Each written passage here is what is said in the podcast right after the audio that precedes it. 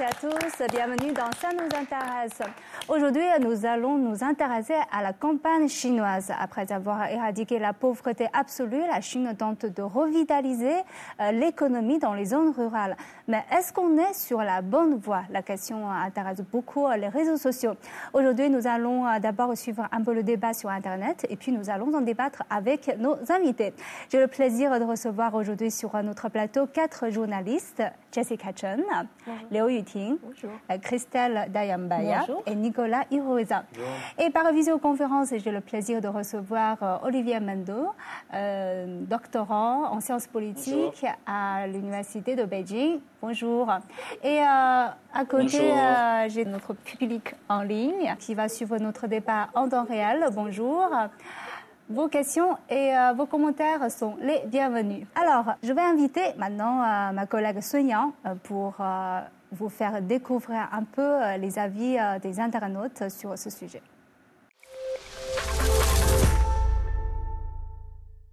À la fin 2020, plus de 90 millions de paysans chinois sont sortis de la pauvreté. Maintenant qu'ils sont sortis de la pauvreté, leur souhait est de revitaliser la campagne. Sur les réseaux sociaux, on trouve beaucoup d'internautes qui reconnaissent les résultats obtenus par la Chine en matière de réduction de la pauvreté. Par exemple, internaute a dit La réduction de la pauvreté est une entreprise ardue. C'est un processus holistique et profond.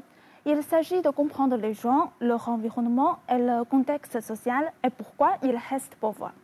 Un autre internaute écrit que nos politiciens apprennent auprès de la Chine comment mettre en œuvre une politique sur le terrain et pas seulement sur le papier.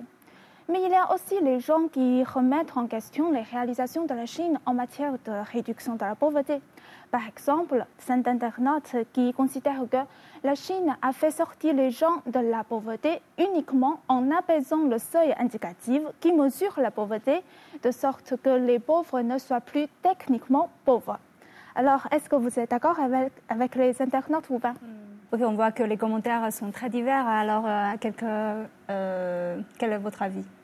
Alors, je trouve que le, dernier commentaire est un petit peu injuste, hein, parce que d'après moi, le gouvernement euh, chinois envoie beaucoup de cadres hein, dans les campagnes pour aider justement les, gens des campagnes, les cultivateurs, à, subvenir à leurs besoins sur le long terme, en fait, pour leur hmm. apprendre des techniques agricoles ce genre de choses qu'ils peuvent utiliser après par eux-mêmes et ensuite pouvoir sortir de la pauvreté et surtout pouvoir ne pas retomber dans la pauvreté. Hum. Euh, quelques réactions, Jessica?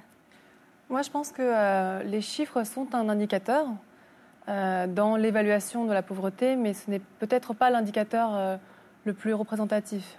par exemple, il me semble que le plancher fixé par la Banque mondiale est à 1,90$ par personne par jour. Euh, la Chine fixe le seuil à 2,30 dollars. Hmm. Mais la Banque mondiale fixe euh, ou recommande en tout cas un taux de seuil de pauvreté à 5,50 dollars pour les pays euh, à revenus intermédiaires comme la Chine. Donc au final, la Chine, ces chiffres-là, ils, sont ils sont relatifs. Hmm. Et est-ce que c'est vraiment représentatif? Qu'est-ce que ça représente au final? Est-ce qu'on a vraiment une conception de, ces chiffres euh, concrètes, euh, je pense qu'il oh, faut plutôt aller voir sur place qu'est-ce qui a été fait euh, au niveau des infrastructures, au niveau de la modernisation de l'agriculture, par exemple, ou au niveau des mesures qui ont été prises pour aider les personnes dans les, dans les régions mm. rurales. Et je pense que ces mesures concrètes parlent plus que les chiffres. Mm. C'est pour ça qu'on vous invite ici pour partager vos expériences dans la campagne. Donc, on va parler un peu plus de votre expérience un peu plus tard, mais quelques réactions de ces commentaires, Christelle. Oh oui, effectivement, comme euh, Jessica l'a dit, il faut se rendre sur place pour euh, réellement constater quels sont les efforts qui ont été faits, qu'est-ce qui se passe réellement euh, dans ces milieux ruraux-là. Par exemple, moi, j'ai eu à visiter un tout petit village. C'est un village de pêcheurs à Zhoushan. Ce sont des îles qui se trouvent un peu au sud-ouest de la Chine. Mais ce sont des des villages où il, n'y a rien, rien du tout.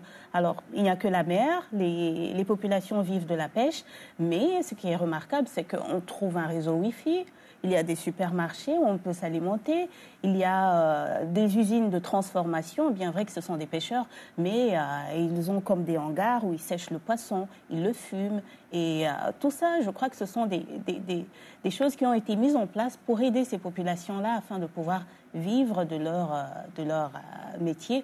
Pratiquement, il y a des choses que l'on constate qui ne peuvent pas mentir. Hein. Aussi loin que vous puissiez aller, vous aurez toujours la connexion Wi-Fi. Vous pourrez trouver peut-être un supermarché, vous pouvez payer par code QR, même si vous avez du liquide, ça marchera. Mais euh, il y a des choses vraiment basiques que l'on constate ici en Chine, que l'on se dit, hmm. dans, un, dans un milieu rural, peut-être euh, en Afrique ou en Europe, on n'aura pas euh, la même chose. Quoi. Donc, hmm. moi, c'est le constat que je fais. Et quelle est votre réaction? Oui, oui, je pense que parmi les, les, villages, les régions pauvres, il y a des moins pauvres, il y a des plus pauvres. Donc, hmm. on ne peut pas, avec une mesure standardisée pour euh, demander, pour exiger que tous les, euh, pour, pour, fixer un, niveau assez élevé pour, euh, mm. pour que les, tous les villages atteignent le même niveau assez mm. élevé.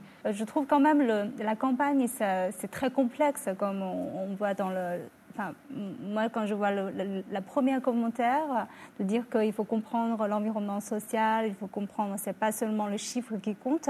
Et Olivier, quelle est votre impression? Parce que euh, normalement, euh, pour les étrangers, quand ils sont arrivés en Chine, ils sont d'abord atterrés dans les grandes villes.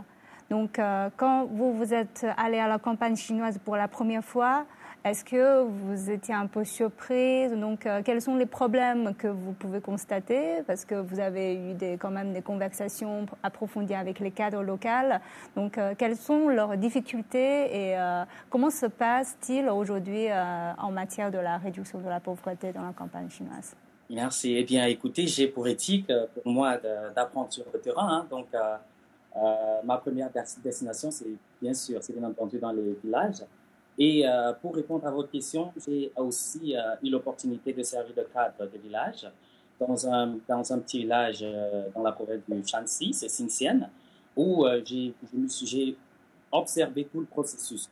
Donc, je pense que pour vous venez en ajout de ce que vous venez de dire, le plus gros challenge serait à peu près, je ne dirais pas la population vieillissante, mais les jeunes qui euh, migrent vers les villes. Et nous avons aussi euh, l'avenue de l'ère digitale, parce qu'avec euh, avec le Covid, la pandémie, ça, nous avons plus de challenges. Le village, c'est vrai, tout le monde est sorti de la pauvreté, mais maintenant, il y a, la, il y a, le manque de jeunes, il y a l'ère digitale qui entre en jeu et la protection de l'environnement. Donc, je pense que voilà les trois, voilà les trois problèmes majeurs. Mais j'ai eu à observer parce que on a fait les, toutes les maisons, tous les villageois. C'est-à-dire, c'est un travail très méticuleux, je suis d'accord, parce que les cadres des villages, en fait, ici en Chine, ils ont la tâche de maîtriser euh, toute l'histoire. Par exemple, le nombre de personnes, l'état de santé, tout. J'avais toutes ces informations. Et c'était c'est quelque chose qui est vraiment inédit.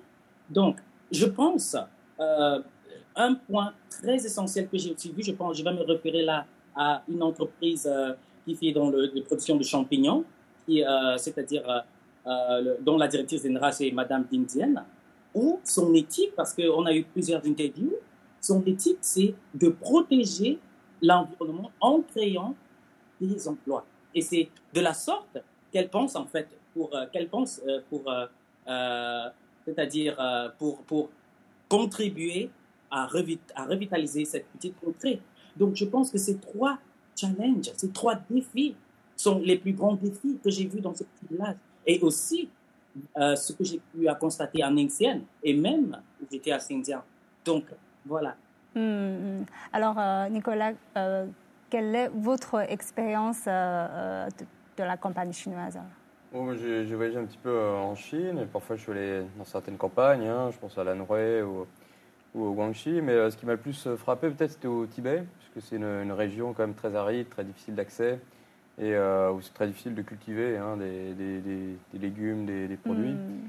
Et euh, il y avait des, euh, beaucoup de, sortes d'usines et de, d'infrastructures qui s'étaient mises en place pour aider les, villageois, les fermiers à cultiver des produits un peu plus agricoles, plus écologiques, avec une, une, manière de faire plus efficace. Et souvent, c'était des, gens qui venaient du Sichuan, donc euh, une province voisine. Hmm. Et ils se rendaient avec leur, technique d'agricole, c'était des ingénieurs agronomes, et ils venaient euh, enseigner en fait les, techniques un peu plus avancées, plus de pointe, Mm. pour, pour les gens du, des hauts plateaux du Tibet. Donc j'ai vu hein, ces, ces, grandes serres où donc, il y avait des, des, légumes, des fruits qui, qui, poussaient à des hautes altitudes et c'était c'est quand même assez impressionnant. Hmm. Et Jessica, vous avez été dans le Guangxi. Euh, qu'est-ce qui se passe à Guangxi euh? Oui, alors euh, j'ai été dans le Guangxi l'année dernière hmm. Et j'ai rencontré un producteur de thé. Hmm. Et donc en fait, il nous expliquait qu'avant, il cultivait des piments, des patates douces, mais que ça ne poussait pas très bien dans cette région-là. Et ensuite, des personnes sont venues pour voir justement dans cette région, avec ce climat, qu'est-ce qui pousse mieux que ça? Qu'est-ce qui, a une meilleure productivité? Et ils se sont rendus compte que le thé marchait bien. Et donc, euh, ils ont ramené des pousses de théiers euh, pour essayer et, euh, et, ça a marché. Et du coup, depuis, grâce au thé, il est, il est sorti de la pauvreté et même il s'est enrichi. Là, il construit son auberge de jeunesse, son, sa maison d'hôte. je pense qu'il a dû ouvrir depuis. Et, et voilà, c'est devenu une attraction touristique même. Mm. Euh, euh, et, justement, je pense que c'est un bon exemple de cette adaptation qu'il faut faire. Mm. C'est-à-dire, euh, voilà. Essayer beaucoup de choses pour voir ce qui De voir quel, quel, plan spécifique mm. convient à cette région en particulier. C'est pas très évident de le trouver d'un coup comme ça. c'est des, très belles régions, hein, Guizhou, Guangxi, c'est très belles régions à visiter. Il y a beaucoup d'écotourisme maintenant, des écotouristes qui viennent pour voir ces, villages anciens. Et puis acheter un peu de thé. C'est un système qui est mis en place. Ouais. ouais ce, qui, ce qui nous expliquait aussi, c'est que eux ne voyaient pas forcément la beauté de, mm. de ces paysages. Parce qu'ils se sont dit, bon, bah, on habite là. Euh, ils sont nés là. Euh, ils ne se, se, rendent pas compte. Et puis, ils ont toutes les envies de sortir de la montagne, en plus. Bah hein. Ils ne se, se, disent pas que, en fait, là où ils habitent, c'est vraiment beau. Mm. Et euh, ce sont des gens de l'extérieur qui, mm. qui leur ouvrent les yeux, finalement, en leur disant, mais en fait, vous avez énormément de ressources. Et, et, ces ressources peuvent aussi attirer des touristes parce qu'il il y a une beauté dans, dans, dans les lieux, dans les paysages où vous habitez. Et euh, les gens qui y habitent ou qui ont grandi là euh, toute leur vie ne s'en rendent pas forcément ouais, compte. c'est vrai, hein, c'est ça. Mm, mm, mm, et j'ai rencontré aussi des, euh, un, monsieur dans le Guangzhou aussi, Guizhou, pardon, Guizhou aussi. Il, il, travaillait et puis habitait en, ville, à Pékin aussi. Et, et puis il est allé dans, dans le Guizhou et il a ouvert une entreprise là-bas une entreprise des, euh, des, des, créations, enfin, tout ce qui lie euh, des, euh, des artisanales, des, produits artisanaux, des ethnies minoritaires dans le ah, Guizhou.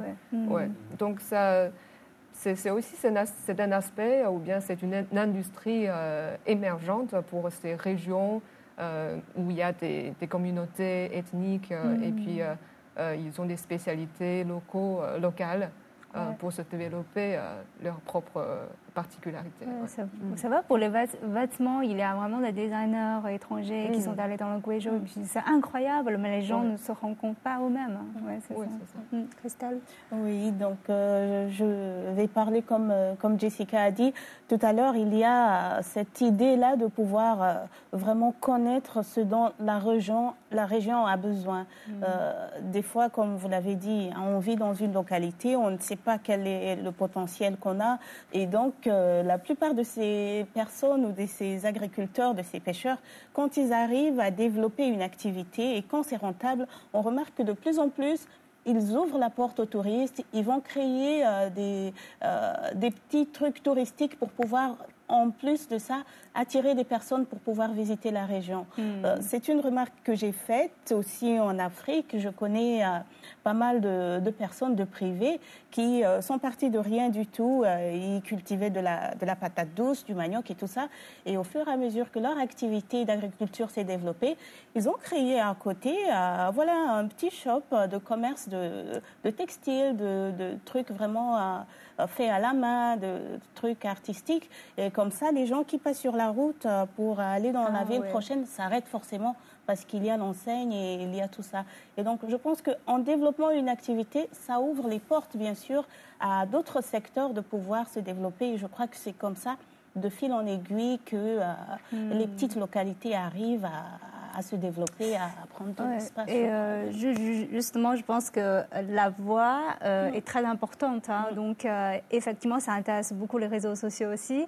On va voir quelques commentaires sur leurs réflexions sur la voie à suivre ou les interrogations sur la voie à suivre dans la campagne. Donc, on, on, va inviter Sun à vous faire découvrir.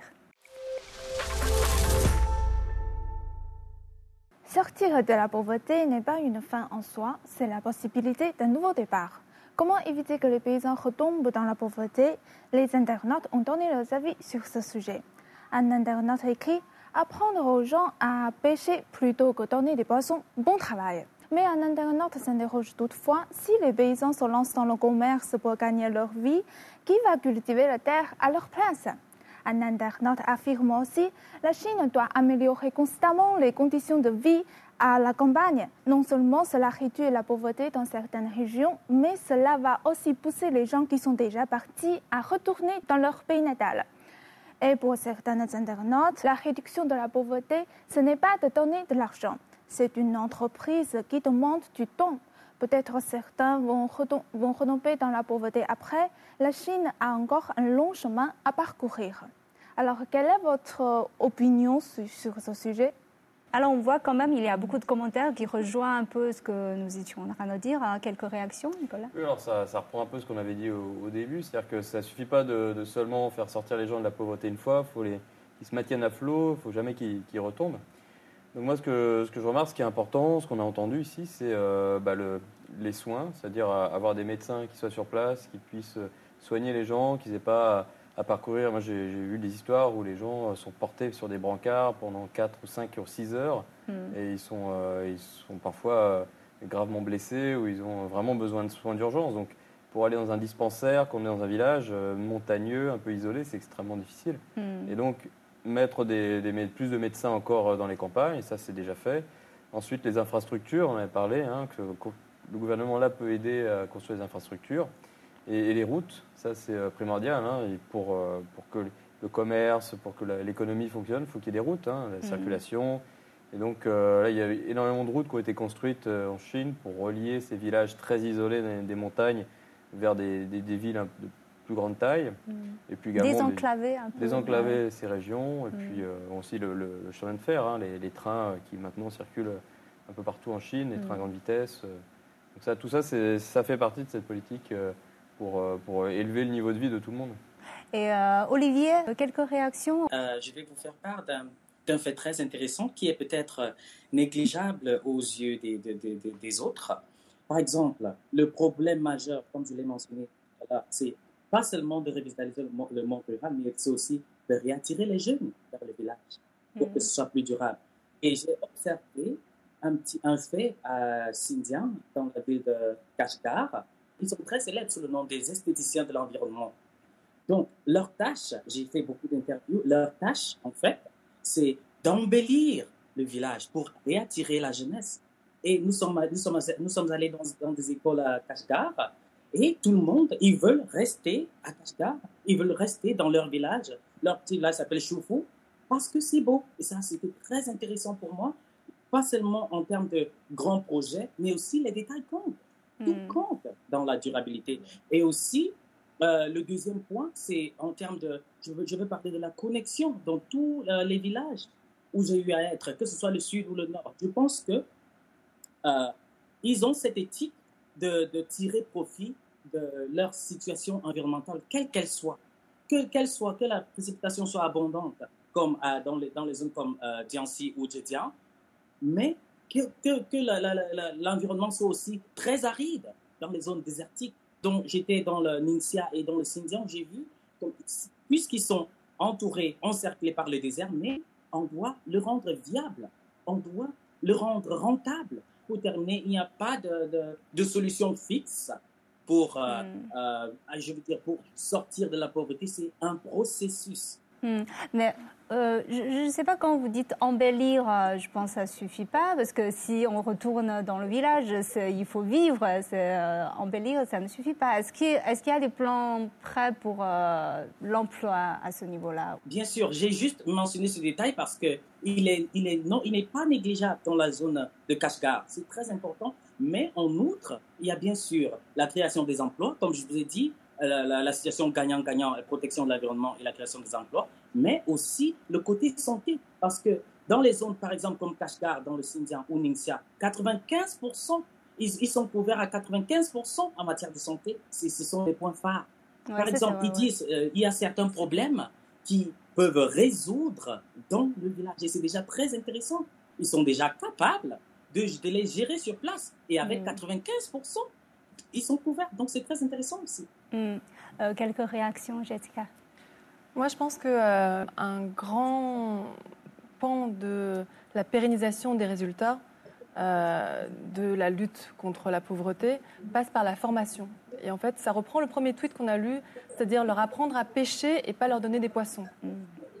Donc, je pense que la formation, c'est très important et ça rejoint aussi ce que disait Olivier tout à l'heure, c'est-à-dire que beaucoup de jeunes aussi euh, sortent des régions rurales, vont euh, en ville acquérir une éducation supérieure, mmh. mais ensuite reviennent pour justement former les gens euh, qui, qui, sont restés dans les villages et pour aider l'ensemble du village à, à, sortir de la pauvreté et à évoluer. Et euh, je me souviens par exemple quand on est allé visiter euh, un village au Tibet, euh, on avait rencontré une enseignante justement qui avait fait ses études en ville, qui est sortie du Tibet, qui a fait ses études et ensuite qui a choisi de revenir dans l'école primaire où elle, elle avait été pour améliorer l'éducation là-bas et pouvoir leur enseigner l'anglais par exemple ou leur enseigner euh, des, des, savoirs qui sont adaptés à la société d'aujourd'hui. Mm.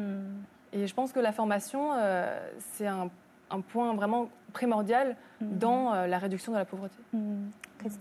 Et euh, je vais juste rebondir sur euh, le tweet qui disait euh, que si tous les jeunes vont en, en ville, qui va qui rester va pour cultiver les terres? Oui. Il faut savoir aussi que, comme nous l'avons dit précédemment, quand on vient pour, pour aider les gens qui sont dans les milieux ruraux, on ne va pas s'intéresser uniquement à un secteur. Par exemple, si je prends le domaine de l'agriculture, on ne va pas juste leur donner des machines pour l'agriculture, c'est une chaîne. On va leur dire, OK, les machines sont là pour faire l'agriculture. Après l'agriculture, vos produits, vous pouvez les transformer. Voici les euh, trucs à transformer. Après ça, vous pouvez les vendre en ligne. Voici les réseaux, voici les sites et tout. Donc, c'est un travail qui se fait à la chaîne. Et donc, euh, ça rejoint ce que euh, Jessica vient de dire. C'est une formation qu'on va leur apporter. Dans chaque domaine, on va étudier la région, savoir quelles sont ses spécificités. Et en fonction, emmener le besoin qui s'y pose, leur proposer, leur dire attention pour euh, euh, la culture de la mangue, il faut ce, ce, procédé. Et donc du coup, les agriculteurs, s'ils font, ils veulent aller en ville, ils peuvent aller en ville, mais ça ne veut pas dire que le travail va s'arrêter. Et je crois même qu'il y aura des gens qui sont issus du village qui seront prêts à pouvoir investir. Ils reviendront volontiers s'ils ont des sous ou un financement, se dire ah tiens ma région est en train de se développer. Ça c'est ma priorité vais... d'investissement. Ouais, c'est ma priorité d'investissement. Mmh. Je vais faire ça pour les jeunes de ma localité et euh, en voyant que ça va, que ça évolue, ouais. c'est avec plaisir que les gens reviendront vers la campagne. Oui, moi je suis d'accord avec, avec Christelle. Et en plus, je trouve que les, les applications et puis les plateformes de live streaming nous donnent une fausse impression que les paysans euh, sont devenus des vendeurs. Ils, ils, ils vendent sur euh, ces plateformes euh, avec TikTok ou bien Kuaishou, c'est ce genre de d'applications ou bien des plateformes. On a l'impression que oui. dans, dans, les villages, on, les gens font que ça. Que oui, oui, on, on, a l'impression. Et puis, mm. d'autre part, ils sont, ils sont déjà formés pour faire ce, ce, ce genre de ce, ce, ce modèle de, de, de vente. Mm. Euh, pour, euh, ouais, c'est une bonne chose, mais euh, ça nous donne une fausse impression. Pour nous qui, qui n'ont pas euh, vécu dans les villages, on ne voit pas tous les jours que, que, les gens travaillent aussi sur les champs. Mm. Ouais. ouais. Ok, on a une réaction de notre public en ligne qui nous suit. Bonjour. Bonjour. Alors, ravi de suivre votre débat. Euh, J'ai une question. Alors, d'après vous, d'après vos expériences à la campagne, quelles sont les mesures efficaces euh, pour attirer plus, euh, plus de jeunes euh, pour aller ou retourner dans les zones rurales pour la revitalisation rurale? Hmm. Merci. Hmm. C'est vrai qu'on a un peu, parfois, en quelque sorte, répondu à cette question, mais hmm. qui peut aller un peu plus concrètement euh, là-dessus là pas, pas, concrètement, mais au moins on parlait de l'économie numérique, ça, ça aide. Hein, c'est euh, justement quelque chose qui est, qui est en rapport avec la jeunesse, avec les, jeunes, ils, ont vécu là-dedans, ils, connaissent bien le fonctionnement. Donc, pouvoir se servir comme ça de ces plateformes de vente en ligne, ça peut mm. vraiment peut-être les, les, faire revenir vers la campagne plutôt que vivre un petit peu dans les périphéries des villes où c'est pas forcément non plus une, très, belle, euh, très bonne condition de vie. Mm, mm, mm. C'est de l'argent plus facile à gagner, puis ils sont près de leurs parents, ils ont tous les avantages. Moi, je me pose la question aussi, euh, pour attirer les jeunes de revenir euh, dans les, régions rurales. Enfin, pour les jeunes, il faut d'abord ils, pensent d'abord si je peux trouver un travail, peux trouver un boulot pour, pour, gagner ma vie. Et puis, est-ce qu'il y a des loisirs? Mm. Parce que quand ils vivent, ils vivent en ville, ils peuvent bénéficier du cinéma, des expositions, euh, de tous ces genres de, mm. des activités culturelles. Mm. Est-ce qu'il y a aussi des, des, activités culturelles euh, où il peut s'épanouir dans, dans, les villages. C'est aussi c'est une, c'est une question pour, mhm. pour, attirer les jeunes, même pour attirer les touristes aussi. Mhm. Euh, elle, veut avoir quelques commentaires. Ah, allez-y, allez-y. En fait, de temps en temps, je, je, voudrais bien regarder des images, des vidéos à la campagne parce que je suis grandi et vécu toujours en ville. Donc, euh, les paysages, ça m'intéresse beaucoup. Euh, et en plus, euh, j'ai une préférence de faire mes achats euh, en ligne. Donc, si les villageois, si les gens locaux vendent leurs produits, je voudrais bien acheter. Peut-être les produits sont plus naturels ou peut-être le prix est moins, moins cher, je pense. Donc, donc je pense que c'est une façon pour améliorer leur, leur vie ou bien augmenter leur salaire. Donc, voilà. Merci. En fait, euh, elle nous amène à, euh, vers la fin, un peu vers un, sujet assez intéressant, c'est-à-dire cette, cette retour à, la campagne, c'est-à-dire que voilà, les gens en ville, en fait, ils ont quelque, un sentiment assez particulier envers la campagne. Euh, peut-être les gens locaux, ils ne se rendent pas compte de la beauté de leurs locaux, mais les gens en ville vont rêver euh, dans la campagne une vie plus saine, euh, plus euh, donc. Olivier, vous voulez réagir un peu sur ce que j'ai dit? D'après mon observation, j'ai vu, bien sûr, il faut maintenir un équilibre entre le traditionnel et le moderne. Bien sûr, avec la, la revitalisation, on a beaucoup de technologies, on a maintenant, on parle d'e-commerce et tout, qui rentrent, mais les villageois ils, ils sont attachés à leur tradition. C'est-à-dire, ils utilisent la technologie pour, pour, pour réexprimer leur tradition. Mais euh, je pense qu'à long terme, il y a beaucoup, il y a beaucoup de, de, villageois ou de, personnes locales qui préfèrent garder euh, leur culture originale. Par exemple, toujours dans le nord-ouest Sindia ou Ningxia, vous allez voir, c'est-à-dire, ils préfèrent tout faire à la main. Donc, mm. euh, je pense que, et c'est ça qui attire aussi les touristes qui attire aussi euh, l'extérieur. Jessica. Ce que moi je remarque, c'est, euh, et ce que je trouve un tout petit peu dommage, c'est que souvent, euh, lorsqu'on essaie de, de faire d'un endroit rural un lieu touristique, hmm. parfois ça perd un tout petit peu de son authenticité en fait. Ça ressemble un peu. Ça ressemble à une, à une, attraction touristique. Hmm. Par exemple, voilà, j'ai été à hmm. et c'est très joli c'est très propre, très, très joli. Tout est bien ficelé, bien là où il faut. Enfin, tout est, ça devient en fait un, un, endroit touristique. Mais c'est euh, trop comme il faut. Mais ça, voilà, ça devient un peu commercial, je trouve. Ah. Et ça perd un peu euh, de son authenticité, de son charme mm. euh, originel, en fait, je trouve. C'est-à-dire que ce qu'on aime aussi quand on va à la campagne, c'est de retrouver ce, ce goût authentique de, mm. quelque chose qui n'a pas été retouché, qui n'a pas été euh, altéré ou euh, urbanisé ou modernisé. Mm. Et euh, parfois, je trouve que dans la modernisation ou dans le développement des campagnes, ça va un tout petit peu trop loin. Il faut trouver vraiment un juste milieu, comme disait Olivier. Mm. je vous remercie tous les quatre. Je vous remercie Olivier et notre public en ligne qui nous a suivis. merci à tous. Je vous remercie d'avoir suivi notre discussion. À la prochaine. À bientôt.